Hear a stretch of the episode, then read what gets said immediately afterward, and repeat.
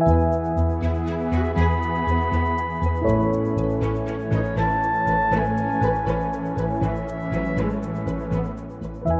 dobry Państwu, przy mikrofonie Magdalena Łanuszka.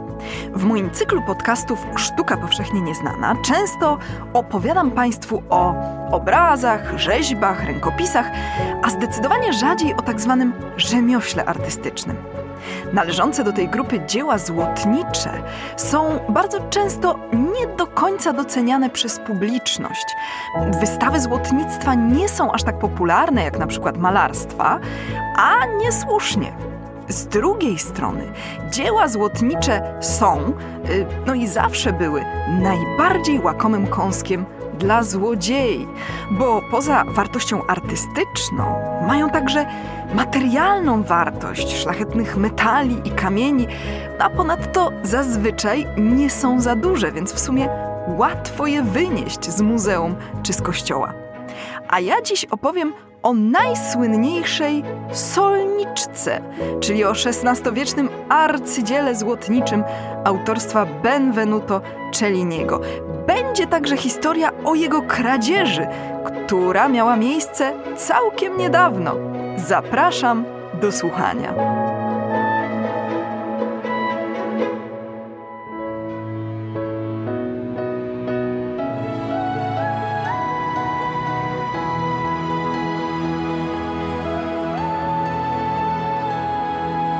Dziękujemy patronkom i patronom za wsparcie. Dołącz do grona dobroczyńców podcastu Tygodnika Powszechnego w serwisie Patronite.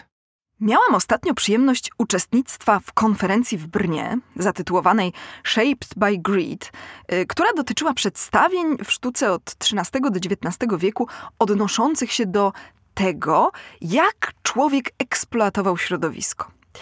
Inauguracyjny wykład na tej konferencji wygłosiła dr Hanna Bader z Kunsthistorisches Institut in Florence i dotyczył on dwóch dzieł sztuki, z których jednym była solniczka Celliniego. To były bardzo ciekawe rozważania, też w kontekście pozyskiwania soli w przypadku Francji salin morskich i jako działalności obłożonej przez królów szczególnymi podatkami, stanowiącymi główne źródło przychodów do monarszej szkatuły. To zresztą nie jest wcale odosobnione, że władcy przejmowali kontrolę nad solą. Nasze kopalnie soli w Bochni i Wieliczce też zasilały królewski skarb. I tak jakoś mnie to zainspirowało, żeby dzisiaj nieco Państwu o tych właśnie solnych tematach opowiedzieć. Solniczka, czyli saliera, wykonana przez Benvenuto Celliniego dla króla Francji Franciszka I, to jedno z najsłynniejszych dzieł złotniczych wszechczasów. Jej wartość jest szacowana na jakieś 60 milionów dolarów. Ta solniczka to jest dzieło sztuki z różnymi figurami, personifikacjami, wykonane ze złotej blachy z dodatkami z kości słoniowej, mahoniu i zdobione emalią. Tego typu bardzo drogie i bardzo misternie dekorowane arcydziełka, łączące złoto, srebro, kość słoniową, szlachetne kamienie itd., tak były popularnym prezentem w środowiskach arystokratycznych i na dworach królewskich w średniowieczu oraz w czasach nowożytnych. Czasami były to tylko takie złotnicze durnostojki, no, coś do ustawienia na kominku. Czasami miewały treści religijne, mogły mieć formę przenośnego złotniczego ołtarzyka. A tu mamy akurat rzecz praktyczną, czyli solniczkę. No, jak mówimy solniczka, to zazwyczaj wyobrażamy sobie słoiczek z dziurkowanym wieczkiem, ewentualnie młynek do soli. Tutaj tymczasem chodzi o naczynie, w którym na stole stawiano sól. Właściwie to sól i pieprz. To nie jest duża grupa rzeźbiarska, ma na wysokość 26 cm, a na szerokość 33,5 była tak zaprojektowana, żeby obracać ją dookoła osi na stole, w zależności czy chciało się sięgnąć do pojemnika na sól, czy też na pieprz, i można ją też było gładko przesuwać po stole.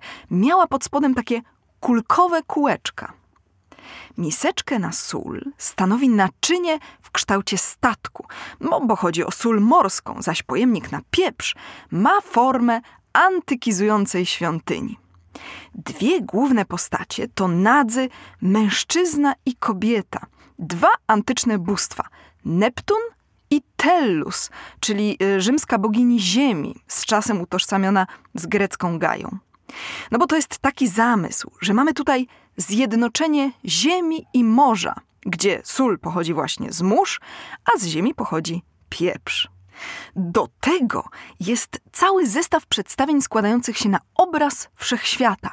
Mamy koło Neptuna zwierzęta morskie, łącznie z fantastycznymi, jak konie morskie, a koło Tellus zwierzęta ziemskie. I do tego personifikacje czterech wiatrów oraz cztery pory doby, czyli poranek, południe, wieczór i noc no to po prostu obraz harmonii całego kosmosu. Wraz z herbami i emblematami króla Franciszka, który jawi się jako najwspanialszy władca świata. Ważnym elementem treściowym tego dzieła sztuki jest podtekst erotyczny, na który w swoim wykładzie zwróciła uwagę dr Bader, Neptun i Tellus nie tylko są nadzy, zwróceni ku sobie nawzajem, ale także siedzą w ten sposób, że ich rozchylone nogi przeplatają się. Neptun nie tylko dumnie prezentuje swoje genitalia, ale także trzyma skierowany ku górze trójząb. Z kolei Tellus trzyma się jedną ręką za pierś, w sposób sugerujący nawiązanie do laktacji, a drugą składa na rogu obfitości. A zatem seksualność i płodność w przedstawieniu mężczyzny i kobiety połączone zostały z koncepcjami płodności i żyzności ziemi oraz mórz. Musimy przy tym pamiętać, że sól to nie jest jedynie przyprawa. Sól, no, szczególnie zanim wynaleziono lodówki, to było przetrwanie, życie, bo bez soli nie ma konserwacji żywności. Dlatego właśnie sól była tak cenna i droga, dlatego zwano ją białym złotem. Z kolei pieprz, też kosztowny, był znanym afrodyzjakiem. A zatem naczynie na pieprz i sól jak najbardziej mogło mieć tę symbolikę płodności i seksualności. Jak wspominałam, solniczkę wykonał Benvenuto Cellini dla króla Francji Franciszka I, a było to w roku 1543. Franciszek I był mecenasem wielu artystów. Za jego czasów we Francji rozkwitł północny renesans i manieryzm. Pracował dla króla Franciszka m.in. sam Leonardo da Vinci, który zresztą zmarł we Francji. Benvenuto Cellini był złotnikiem pochodzącym z Florencji. Był on bardzo utalentowanym awanturnikiem. Dzięki temu, że miał możnych patronów, udawało mu się uniknąć odpowiedzialności nawet za morderstwa, w tym zabójstwo złotnika konkurenta. Wielokrotnie także był oskarżany o karaną wówczas sodomię. Mimo wszystko, zawsze jakoś udawało mu się wyjść cało z opresji. Ratujący go możnowładcy mogli liczyć na podziękowanie w postaci na przykład wspaniałego złotniczego kielicha. Niestety, bardzo wiele dzieł Czelniego nie zachowało się do dziś. Wiemy o nich z jego autobiografii, ponieważ opisywał on realizowane zlecenia. W ogóle powiem Państwu, że arcydzieła złotnictwa to bardzo często były przedmioty no niemal skazane na zniszczenie. A to dlatego, że złoto czy srebro można przetopić, a drogocenne kamienie wydłubać. Obraz, rzeźba drewniana czy kamienna albo dekorowany rękopis no nie są już tak łatwe do recyklingu. Nie pozwalają odzyskać drogocennego materiału w sposób, jaki to ma miejsce w przypadku zabytków złotniczych. I właśnie dlatego to one często padały łupem wszelkich najazdów. Właśnie dlatego tak wiele z zachowanych średniowiecznych luksusowych rękopisów pozbawionych zostało na przestrzeni wieków swych złotniczych opraw. Zresztą sami właściciele nierzadko dokonywali destrukcji dzieł złotniczych. Na przykład, jeśli ktoś takie cacko odziedziczył, a miał problemy finansowe, no to najłatwiej mu było przetopić je i odzyskać kruszec oraz klejnoty.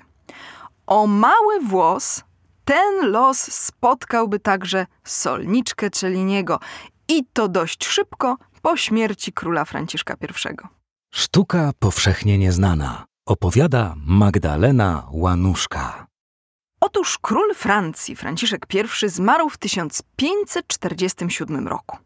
Wówczas królem Francji został jego syn, Henryk II, a ten z kolei umarł w 1559 w wieku zaledwie 40 lat w wyniku wypadku na turnieju, gdy został raniony w oko.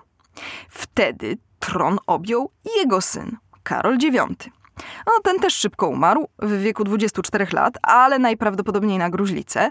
A jego bratem był nasz Henryk Walezy, który w tej sytuacji dał dyla z Polski, żeby objąć francuski tron. No, to już jednak dalsze dzieje. Jeśli zaś chodzi o solniczkę, to właśnie ów Karol IX miał bardzo głupi pomysł, żeby ten spadek po dziadku przetopić i odzyskać złoto. Już w latach 60. XVI wieku solniczka znalazła się na liście rzeczy do stopienia – ale miała szczęście. Karol zmienił zdanie i wykorzystał solniczkę jako prezent. W 1570 roku otrzymał ją arcyksiąże Ferdynand II Habsburg, książę Tyrolu i namiestnik Czech, wuj Elżbiety Habsburżanki, która została żoną Karola Walezjusza i królową Francji, a ów wuj Ferdynand reprezentował pana młodego w czasie wstępnych zaślubin per procura. No i tak właśnie solniczka przeszła w ręce Habsburgów i dlatego dziś należy do kolekcji Kunsthistorisches Muzeum w Wiedniu. No i wyobraźcie sobie Państwo, że w Kunsthistorisches takiego skarbu nie dopilnowano. W maju 2003 roku pewien mężczyzna, który zwiedzał wystawę w ramach Nocy Muzeów, a był specjalistą od alarmów, uznał, że system alarmowy w Kunsthistorisches wygląda kiepsko. Żeby to sprawdzić, już po zamknięciu wszedł przez okno, stłukł gablotę, zabrał solniczkę i wyszedł. No a jakiś tam alarm się włączył, ale strażnicy po całym zamieszaniu nocy muzeów uznali, że to fałszywy alarm. Rano odkryli, że solniczka została skradziona. No, potem oczywiście wybuchła straszna afera. Solniczka Czelliniego to nie jest dzieło, które można ukraść, żeby sprzedać na jakiejś aukcji. To zbyt słynny zabytek. Taka kradzież się w zasadzie nie opłaca. Oczywiście może ona nastąpić, gdy złodziej po prostu chce mieć przedmiot dla siebie. Albo kiedy ma zleceniodawcę, który zapłaci duże pieniądze, żeby potem sobie taki łup trzymać w tajemnicy we własnym domu.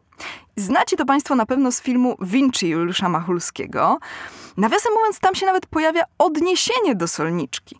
Pod koniec filmu, w scenie, w której Kreft płaci 16 milionów euro za skradzioną damę z gronostajem i pyta, skąd tak wysoka cena. Magda, grana przez Kamilę Bar, odpowiada mu, że to w zasadzie cena promocyjna, bo na przykład taka solniczka Czelliniego poszła za 60 milionów dolarów. Film Vinci był kręcony w 2004 roku, niedługo po kradzieży solniczki, która, jak wtedy uważano, mogła właśnie w ten sposób trafić do jakiejś prywatnej kolekcji. Oczywiście obawiano się także, że to złotnicze arcydzieło mogło zostać zniszczone, przetopione przez złodzieja. No, ale na szczęście okazało się, że było inaczej. Otóż złodziej, niejaki Robert Mank, Podobno ukradł solniczkę pod wpływem impulsu i będąc nietrzeźwym. Nie tyle dla samej solniczki, ale bardziej, żeby sprawdzić, jak działają alarmy w muzeum, bo to go interesowało.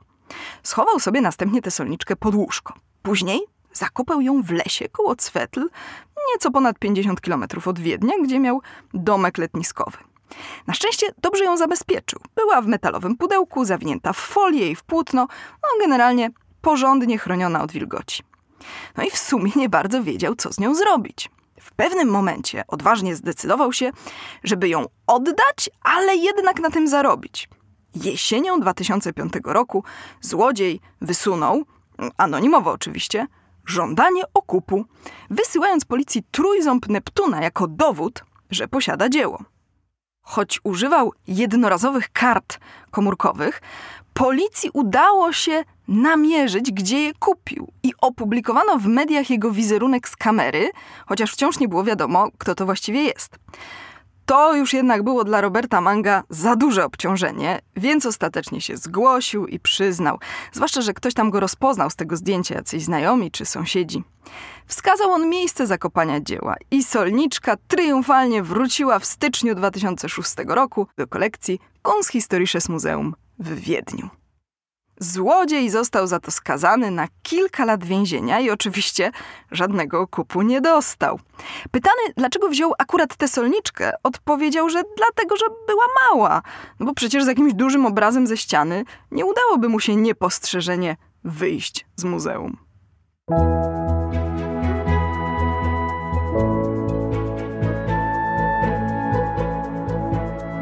Władcy i arystokraci dawnych wieków potrafili wydawać niewyobrażalne sumy na luksusowe przedmioty. Bardzo często były to dzieła złotnicze. Podobnie jak dziś miliarderzy wydają na reprezentacyjne złote samochody, jachty czy prywatne samoloty. Nie wiem jednak, czy te ostatnie będą miały za kilkaset lat jakąkolwiek wartość. Tymczasem średniowieczne i nowożytne cacka ze złota i kości słoniowej to naprawdę bezcenne dzieła sztuki, często o absolutnie wybitnej klasie artystycznej. Bardzo polecam Państwu dzisiaj solniczkę Celliniego. Jej zdjęcia już teraz oczywiście znajdziecie na stronie mojego podcastu w serwisie Tygodnika Powszechnego. A tak jak solniczka nie powstałaby bez patronatu króla Franciszka I, tak i podcastu by nie było bez wsparcia patronów i patronek tygodnika, którym serdecznie za to dziękuję. I oczywiście zapraszam do wysłuchania kolejnej opowieści w przyszłym miesiącu. Magdalena Łanuszka. Jeśli słuchają nas Państwo w Spotify albo w Apple Podcast, zasubskrybujcie nasz kanał. Jesteśmy też w Google Podcast i w aplikacji Lekton oraz na www.tygodnikpowszechny.pl/podcast.